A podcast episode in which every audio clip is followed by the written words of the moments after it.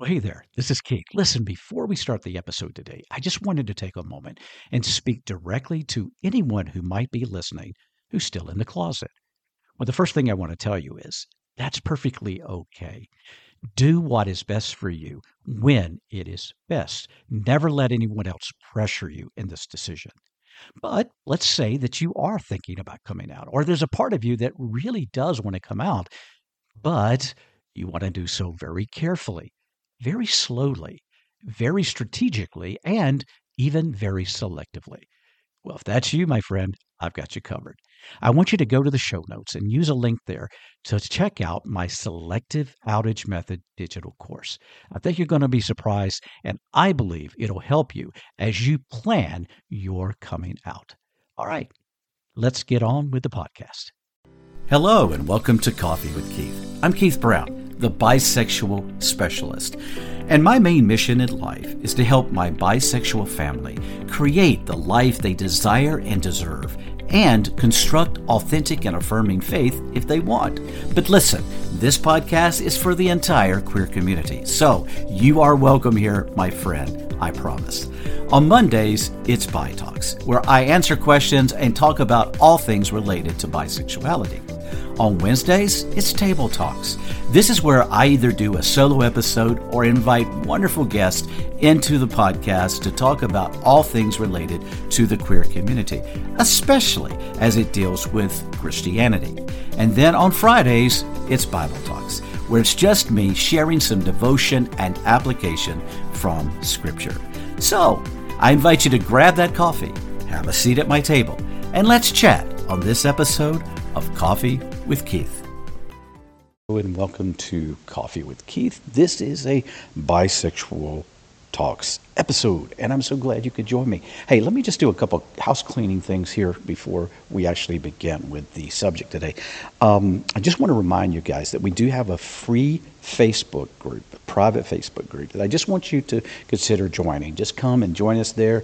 It's sort of the hub for all the things that I do, so it's a really good place to be. And it's a fairly new group, and the number is not very large right now. So great time to get in, become almost a founding member of this group, and share and interact. I'd love to have you as part of that. There's a link in the show notes. It's called Circle of Champions. Come join us for free. Also, please don't forget if you are bisexual and an older bisexual, please remember that coming up in January and February of 2023, I've got the Bisexual Champions Silver Group.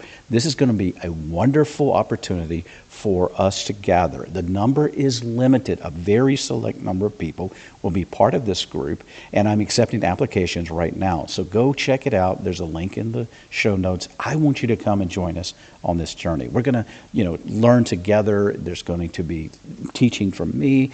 There's also going to be peer interaction, and uh, you know, I think it's just going to be a powerful time, and I want you to be part of that. So that comes up in January. And one more thing I just want to quickly add at the end of my podcast, I, I ask people to become a Patreon member. Well, actually, I've talked to Candace, my wife, and we're kind of excited because she and I have agreed to create what we call the Coffee Clan. And it basically is a Patreon group where you will get at least one extra podcast per month where Candace joins me on the air. And she and I are just going to chat. We're going to talk you're going to get to know more about us, our life, and and maybe even Candace will spill a little tea about me. I'm starting to get nervous already, but uh, it's just going to be a good time, and and I just want you to come and be part of that. It's it's uh, for the entry level Patreon. It's only five dollars a month. You also through that get a special group as well, where you can come and interact with other people in the Coffee Clan um, group. So we'd love to have you as part of that. Okay, that's enough housekeeping. Let me get to the subject of this podcast today. And you remember that this is a Bi Talks, and I started last week a short series, um, and the podcasts are fairly short, about false assumptions or myths when it comes to bisexuality. The, the, the one that I want to mention today is something I hear, I've heard it so often. Now, let me say that a lot of my life, my formative years especially, the term bisexual was not even a term we ever even heard, okay? But since it has become more mainstream in vernacular, people have heard the term and they've, they've, they've you know, discussed it in, in all types of situations. One of the things that has come from that, and I've heard time and time again, and I've heard clients tell me this, that they have struggled because people have accused this of them. Um, and also, I've talked to people who have been thinking about getting into a relationship with a bisexual person, and this has been a concern. What is that concern? What is that myth? It is this bisexuals are always looking for threesomes. Have you ever heard that? Bisexuals are already always looking for threesomes. They always want to make the party, right? Make it bigger, make it more interactive with more people, sexually speaking, primarily. And truthfully, guys, let me tell you, that's not true. Yes, there are bisexuals that do desire to have threesomes, but that has nothing to do with their bisexuality. they are no different in that capacity than are truly heterosexual people or any other member of the hetero, uh, homosexual or LGBTQIA plus community. That's not about identity, sexual gender or identity. It's about human sexual desire. And just like every other aspect of that, not everyone has the same desires. So to try to place this at a greater level upon bisexuals is absolutely wrong. It is no larger for this community than it is for any other community, any other type of sexual identity. So we need to be confident and assured and proactive in putting down this assumption or myth. It is not true. So um, if you are a person who maybe has been thinking about someone or is you know starting a relationship with someone who's bisexual, I don't want this to be a hangup for you because although again some will, just like any other person, I would say that that is not something that all bisexuals have.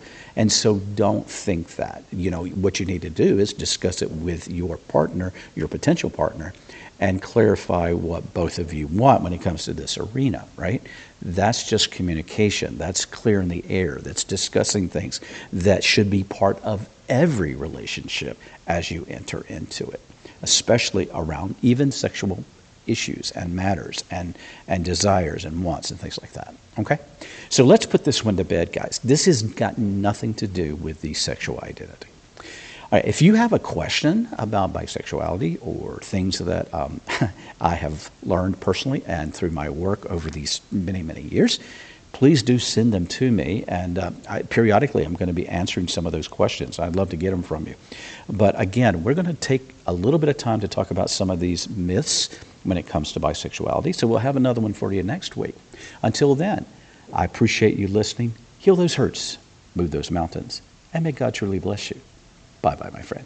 Well, there you go, my friend. This episode of Coffee with Keith. Thank you, thank you, thank you from the bottom of my heart for listening. Now, please stick around. One more announcement I want to give you. God bless you. See you next time.